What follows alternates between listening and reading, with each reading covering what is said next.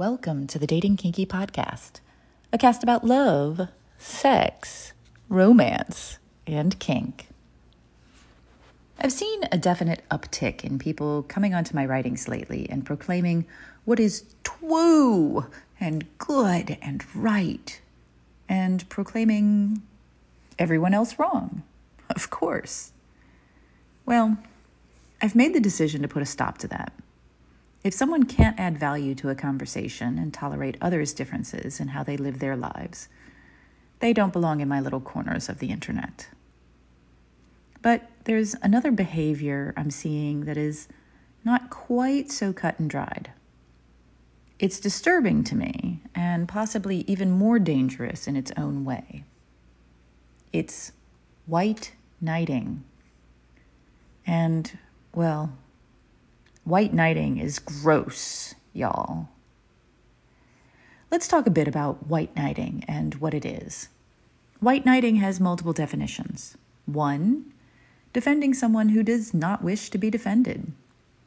Two, rushing to the defense of a general group of people, usually in the hopes that virtual signaling will gain social points or benefits.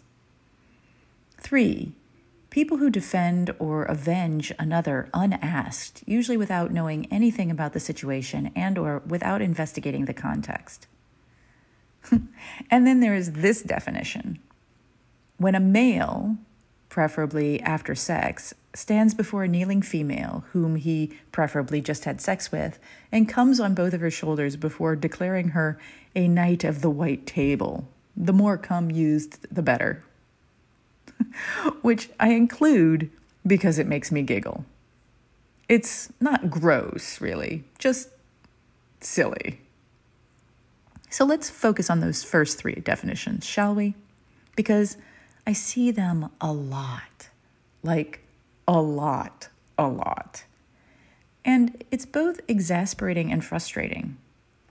First of all, a white knight is generally assuming that the person or people they are championing need their help. Here's an example from a recent comment.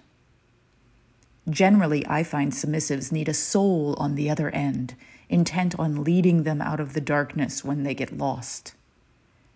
And please live to polish souls and set them free from their shackles.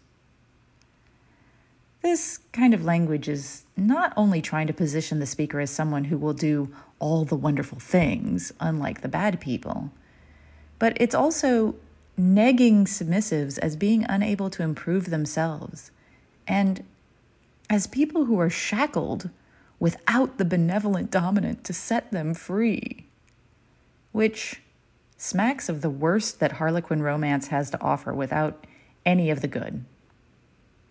Second, even when confronted, most white knights will double down instead of backing off because they are not there for those they claim to be saving. It's an ego booster and a peacock display. Look at me. I'm a good person, and I'm saying so by virtue signaling wherever I am, even in places I'm not wanted or invited.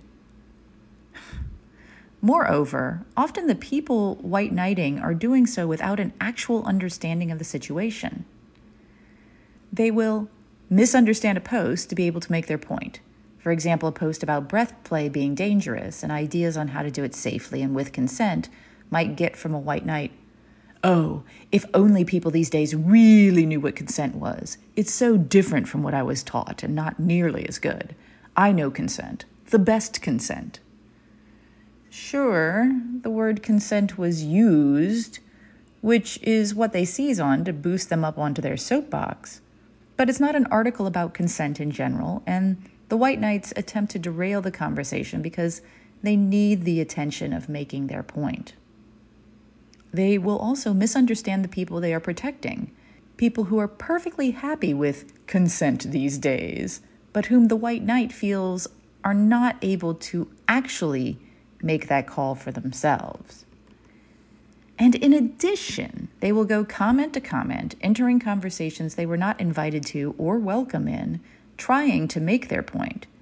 Usually, because the way they can make that point is to ride someone else's coattails and use someone else's followers, since, For some reason, they can't seem to gather their own. Hmm. And here's my problem with white knighting, as if all that wasn't enough. Sometimes it works. Sometimes it convinces an otherwise strong, capable, amazing person that their experience, which may be little or none, of the lifestyle is wrong or lacking, and that the white knight knows better than they do.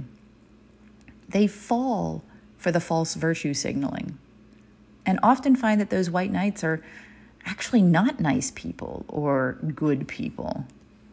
In fact, to me, many of them stink of predatory behavior, even. Although I'll not generalize too much because really I only have my own experience and opinions. I've not studied them in any depth. And yeah, people need to live and learn. If I said otherwise, I'd be doing my own form of white knighting.